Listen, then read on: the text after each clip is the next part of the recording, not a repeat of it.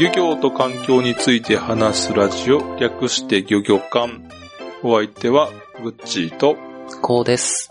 よろしくお願いしまよす。ろしくお願いします。先日、雪山に突っ込んじゃいましてね。車ですかはい。おっと。あのね、ちょっと下り坂の2車線のところを走ってたんですけども、前に1台車が走ってまして、左側の車線に。あ、じゃあ、前を走、前を走ってたっていう感じですね。はい。あえっ、と、前、じ私の車が、えー右車線の後ろに。で、あ左あ前に。片側2車線ってことですね。あの、そうそう、片側、ごめん、片側2車線ですね。で、えー左前に、えー別の車あ、が。はいはい。で、えーその前にいた車が、急にウインカーを出して、ええ。えーこっちは結構、あの、迫ってきてるのに、あの、もう追い越そうとしているところの、そう、追い越そうってわけじゃなかったんやけど、急に速度を落として、えー右ウインカー出して、ええ。で、えーほ後からまあ聞いたんですけど、はいそ。こで展開しようとしてたらしいんですよ。おっと。 ってことは、後ろ来てたのが気づいてない気づいてない、見て状ない。態ってことですね。うんで、こっちは、もう慌ててブレーキを踏むねんけど、もう下ツルツルやから、スーッと。どうしようもないと。おーこっちに、ないなウインカー、右ウインカー出してるから、右に来ると思うから、はい。。左に寄ってん。ああ、はいはい。で、なるほど。左に寄っても、ま前の車にまだあ当たりそうというか、うん、うん、うん、うんうん。このまま行ったらぶつかると思って、左のよ雪山の方にちょっとええ。突っ込んだんですけど、ええ。まあスピードはそんな出てなかったから少し乗り上げた程度で、ああ、そうなんですね。うんそれは、それは良かったです。うんただ、ちょっとバンパー響いてさ、おっと。えー、この修理工場に行ったら、はい。まあ9万ちょっとぐらいだと。えー、なかなかですね。うんで、まあ、まあ、それはまあ、あの、後で分かってんけど、うんえーその場でさ、もう前の車はまあ恐縮してるわけよ。まあ申し訳ないと。ああ、一応、うんそのまま行っちゃったわけではないんでじすゃね。なくて、はいはい。で、えーこれはまあちょっとまあ、保険な、どれぐらいの損になるかわからんけども、うんっていうことで、まず警察読んで、ああ、警察じ事故証明はいはい。出してもらうようにして、で、保険会社に連絡して、うんうんうん。で、お互い連絡交換、連絡先交換してええ帰ってきたんですけど、うんうん。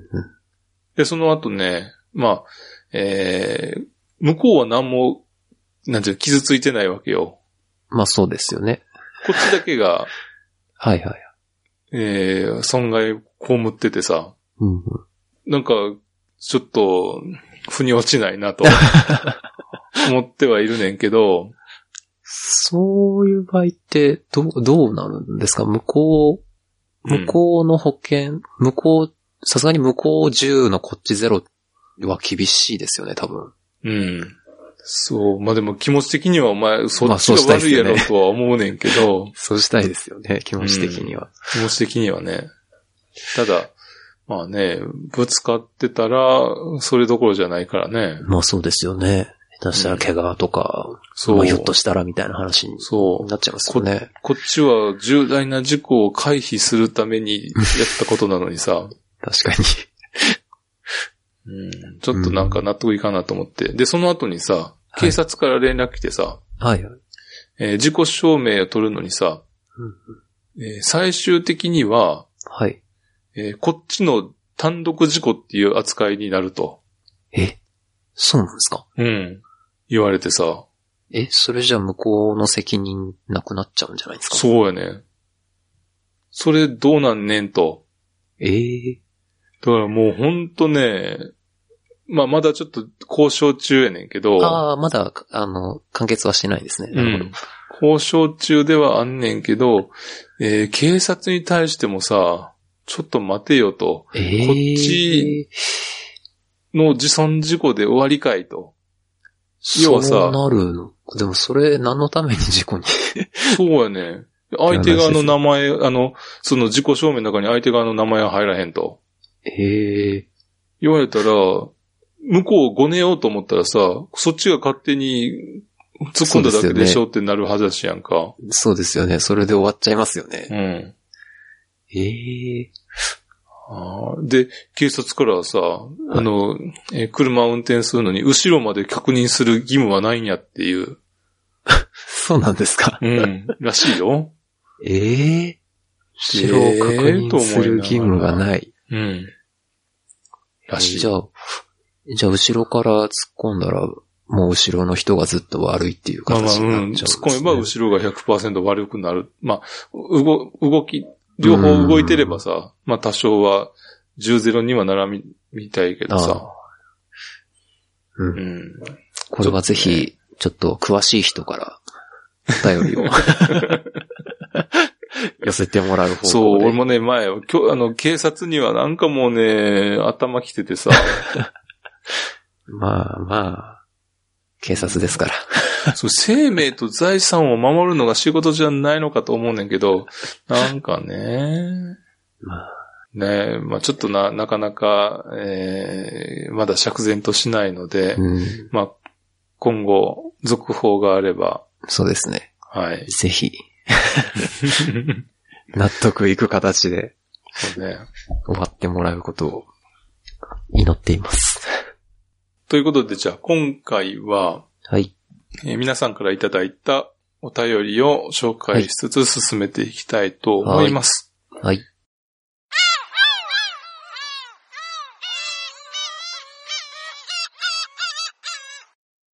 こんにちは、ケリーです。ありがとうございます。ありがとうございますこん。にちは。えー漁師のお仕事について知りたいことがありメールしました。はい養殖している漁師さんは、その魚のみ扱っているのでしょうが、沖に出る漁師さんはどうなのでしょうか特定の魚しか取らない漁師さん、何でも取る漁師って感じに分かれたりするのでしょうかマグロ漁師はマグロしか取らない。定置網漁の漁師さんは何でも取って売っているというイメージがあります。実際はどんな感じなのでしょうかでは、またメールしますね。ありがとうございます。ありがとうございます。こんなちわになってるよね。おっと。これは多分間違いだと思うんですそうがで。すね。うん。こんにちはですね。はい。はい。まあ漁師の仕事についてという、まあね、えー養殖をしている漁師さんはその魚ののみ扱っているというような、うんまあそれは多分正しいと思うんですけど、はいはい。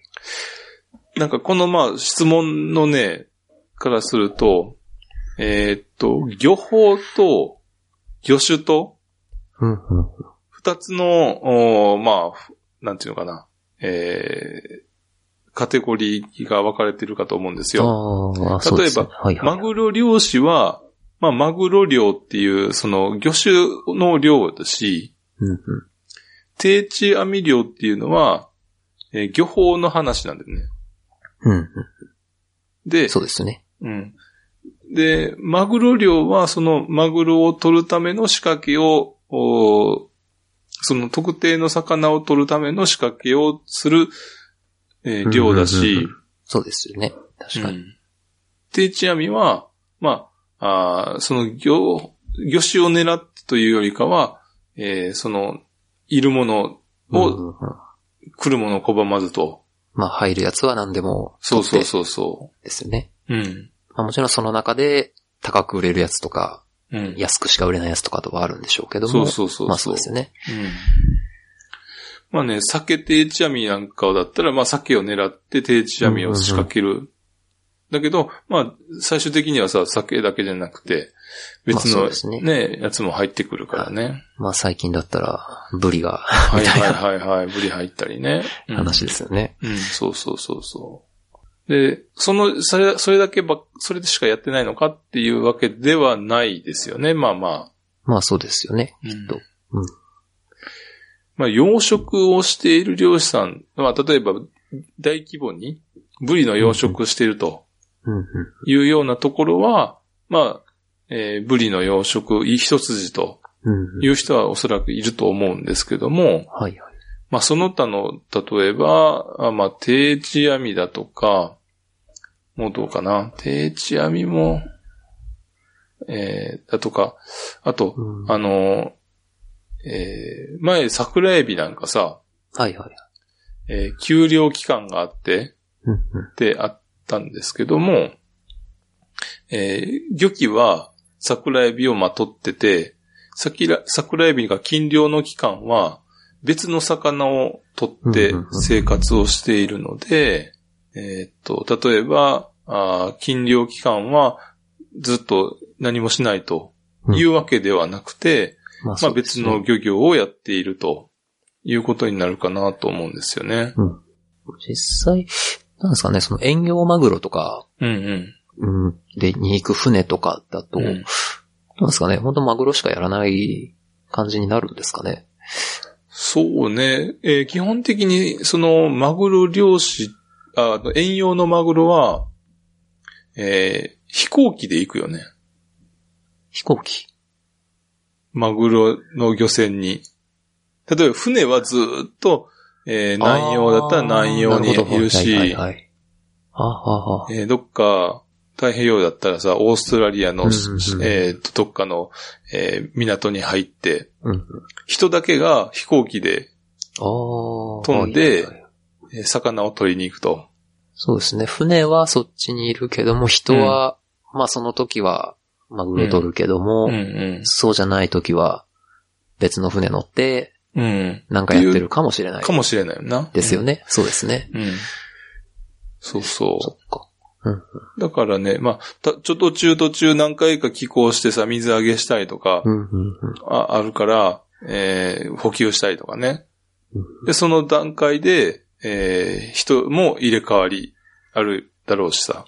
そうすると、まあ、漁師さんっていう感じだと、まあ、基本的には、いろんなことをやってるっていう感じうにんなるんでだすかとね。思うけどね。ですかね。うんで、かつ、えー漁業って、あの、海に出てる時だけじゃなくて、うん例えば、丘で網を作ろったりだとか、ああ、そうですよね。はうい。んえー道具を仕立てるだとか、うんっうん。ていうのも、あの、仕事のうちに入ってるからさ、えっ、と、まあ、漁業法だったなんかで、えー年間何日以上、漁業に従事していないと組合員と認められないっあーていうのはいがあって、あ、そうなんですね。うん。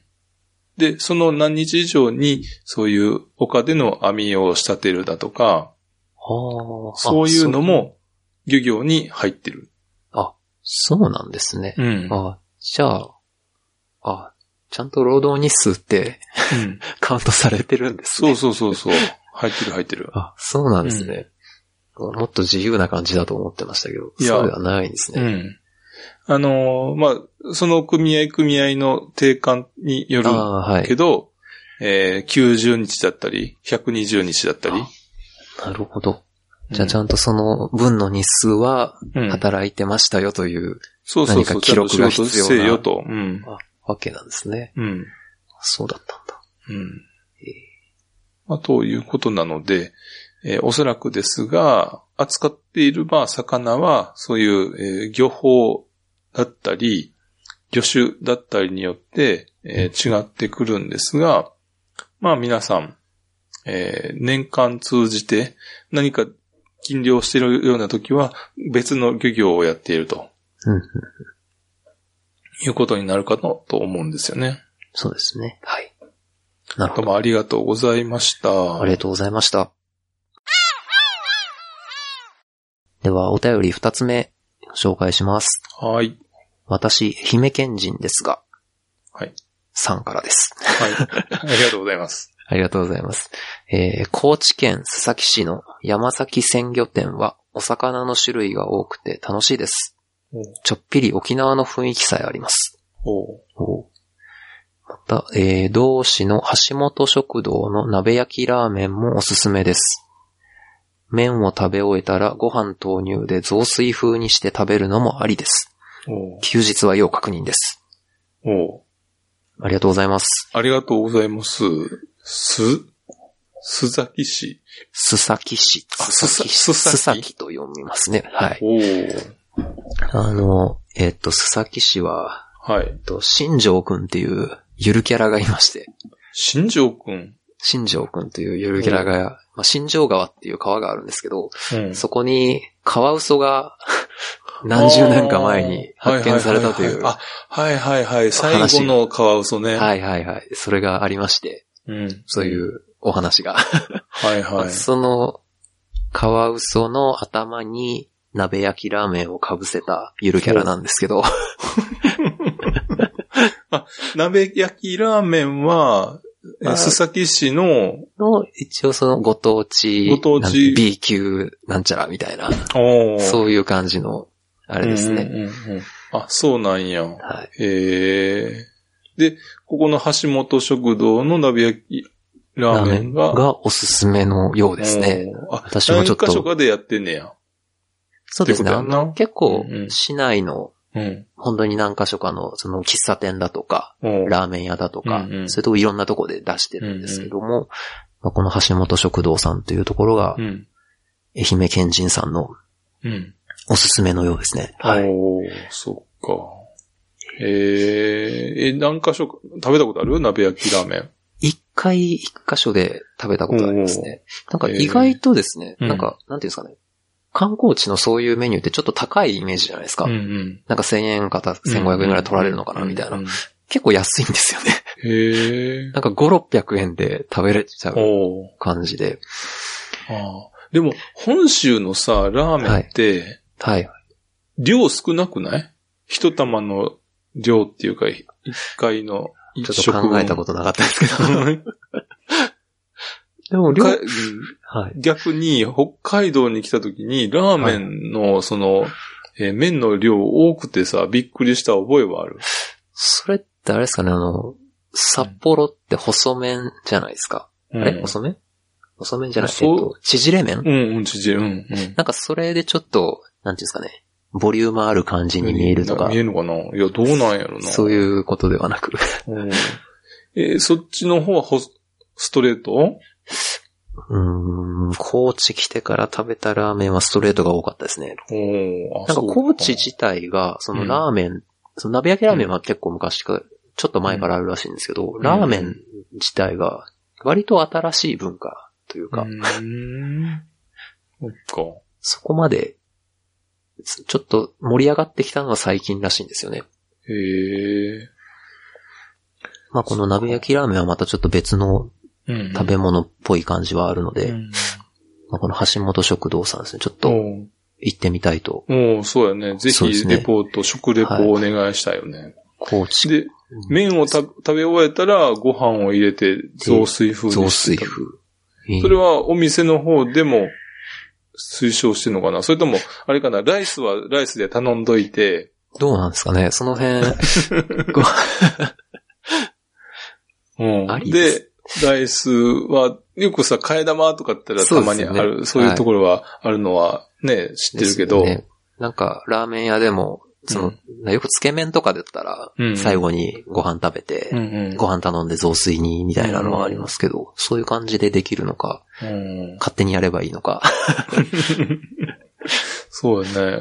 まあでも、やっぱご飯は、まあ注文しないといかんねんな。まあ多分そう、 そうでしょうね。。えー、いいね、やってみたいな。橋本食堂さんですうね。んわかりました。高知市から須崎市までってどれぐらいやの、えー、あのだい車でどたれいぐらいなの4 40キロうんはないぐらいです。1時間はかからないですね。おー、あ、なそんうでなんや。はい。まあ、普通にい、休みの日とかだったら全然行けちゃうようなおー。距離ですね。で、そうかかつ私今月1でそっちで仕事があるので、おー、おー、いいね。 ちょうどいいですね。今月かうん来月か。うん。まあ普通に、え普通に休みの日に車でパッとも行けるようーな距離なのうんで、うんうん鮮魚店、え山崎鮮魚店も含めて、ちょっとぜひ行って、うん。うん。レポートをおぜひお願いします。してみたいと思います。はいはい。さっきし。えええー愛媛県から、愛媛県の方から高知の情報 をうんうんうん。もらえるとは、じゃあよろしくお願いします。はい、ぜひ報告ご報告したいと思います。どうもありがとうございました、情報を。ありがとうございます。さて、もう一通じゃあ紹介したいと思うんですけど、はい、えー正規アットマーク、モグラ隊隊員1号と申します。はいいつも楽しく拝聴しております。ありがとうございます正月のニュースを見ていて疑問ができたのでメールしました。えー豊洲市場の初競りで、えーマグロが史上最高値で取引されたとありましたが、実際に釣り上げた漁師さんはいくらぐらいの収入を得られたのでしょうか気になったのでお願いします。ということでした。ありがとうございます。ありがとうございます。またまた人の金は気になるよね。そうですよ ね。あれ、いくら、結局いくらなんでしたっけ、あれえ。ー3億3060、あ、360万。 3億円。 3億3360万円で、えー278キロの大間のマグロを落札したそうですねあ。あ、大間なんですねう。ん。えーじゃあやで、っまぱあ、り大間の漁師さんなんですよね、きっうとん。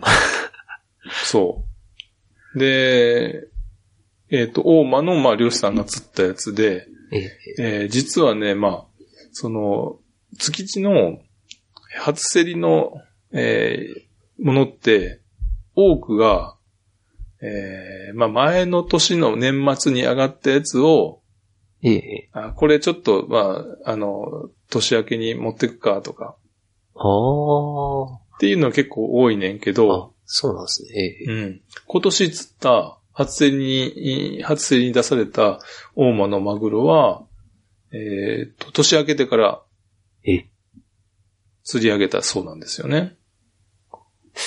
つまり正月も漁に出てたということですかそうそうそうそう。 すごいですね。うん、そう。で、えーめちゃくちゃ、まあ、3億円って言ったらめちゃくちゃやもんね。そうですよね。めちゃくちゃ長くですよね。うん、で、なんでそんな初競りって高値で取引されるのかっていうと、うんうまあ、えっ、と、も、この大間のマグロ、というかそのマグロだけじゃなくて、一般的に、まあ、初競りって結構、えーご祝儀相場といん。うか、ああ、なるほど。はいはい。はあって、ええまあ、あの、いつもよりはちょっと高めに、うんうんうんえー買われることが多いねんけども、にしても、ちょっとね、マグロ、この、高すぎるよね。まあそうですよね。まあ、まあ宣伝なんでしょうね。うん、そうそうそう そう。で、うんまあね、そのマグロの一般的なはいはい。金額っていうのは、ああ、はいはい。まあ大体、えー1キロあたり、えー安い時で5、6千円。ああ、5000えー円、5、6000うん高い時で、まあ2万円ぐらい。ああ、なるほど。2万円だとしても、うん。 200、200、200 270キロぐらいでしたっけうん、270キロかな。だああ、から、まあ400万か。 400、4、500、そうですね。まあそこそこ4、500万程度のもうんのが3億3360万円ということなんですが、桁が2つぐらい上がっ違ちゃうんうですね。な、ううんんただ、ね、この、毎年、えー、競り落としている寿司三昧というん。う言葉をは聞いく。と、ああ、また今年もか と。そうですね。なるわけでしょあのよく見る社長のうん。方が、うん。そうですね。そう。なので、相当ね、宣伝効果にはなってるんやろうなと。そうですよね。もうみんな知ってますもんね、きっと。うん普通に。うん。そう。競り落としたさ、あの、やつは、えー普通の値段で売ってるわけ、つ通常の値段で売ってるわけやもんねああ。そうですよね。うん。そう。で、先ほどのその、えー質問にもあった、えー金の話なんですけども、はい。えー落札したあー分の中で、うんえーどう振り分けられるかと。はい。で、えー落札額の中の振り分け方としては、えっ、と、県漁連これは、えー青森県だから、大間やからね。大間、大間の青森県、えー漁連が1.5%。おー。1.5、手数、うん1.5。手数料ね。はい。うはいんで、大間漁協が4%。はいはい。で、豊洲市場の、えーその入受業者っていうのが5.5%。結構高いですね。うん。うん。で、残りの、えーっと、額、釣り上げた漁師が、えー、89%。じゃあ、ほぼ、まあう、ん。ほぼ漁師さんとこ、9割方は漁師さんのところに行くと。と。あーなんかちょっと、ちょっと安心しましたね。で、今回のマグロが、まあ、3億3360万円だったので、はい。えー、青森県漁連が約500万円と。お大間漁協が1334万円。ーおで、豊洲市場の業者が1834万。ーうん。で、釣り釣り上げた漁師さんには2億9690万円ぐらいと。おー3億円。もう、もうほぼ3億円。すたごいでだすね。ね、やっぱりね、これ税金が絡んでくるから、ああ、そうですよね。当然そうですよね。まあ、4割持っていかれると考えても、えー1億7800万円ぐらいとおーいうことのようですね。すごいですね。すごい。ただね、これやっぱりね、正月から頑張って、うん。そあうですの、ね。釣り上げて、ななんかかなもう、か、うんマグロ漁師さんって、ちょっとそれを狙うとこあるんですかね。まあどまあ、いや、やっぱ多分狙狙ってるよ。年中狙ってんじゃないのその、なんですかね、寿司、ああー、なんていうんですか、この正月に寿司三昧が買うやついや、み多た分いな感狙じっでて。るんじゃないう売れってさ、その、結局、一個だし、一個しかないわけやんか。そうですそよんね。だけ値段はい高くなるったら。はい。他は多分、普う通、ん普通かちょっと高いかもしれないですけど、うん。まあそれなりの値段になるわけですもんね。うんうん。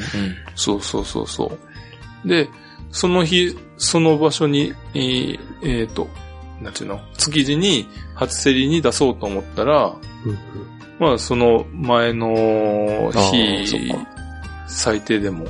そうですよね。その、そっか、その日に取れるかどうかもちゃんと、まあ狙ってというか、やんなきゃダメですもんね。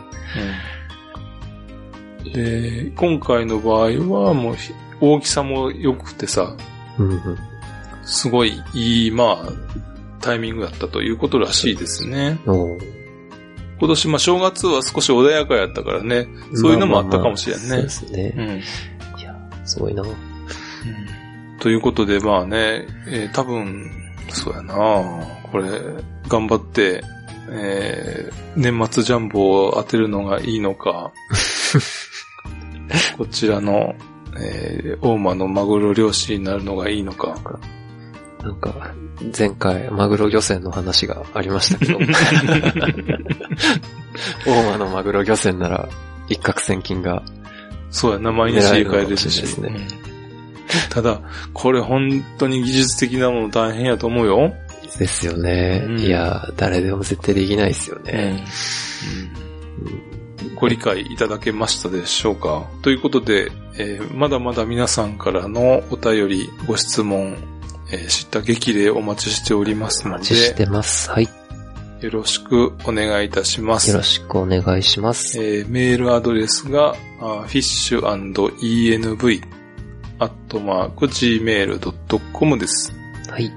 皆さんのおメールをお待ちしております。お待ちしてます。ということで、じゃあ今回はこの辺で終わりにしたいと思います。また次回お会いしましょう。さようなら。さようなら。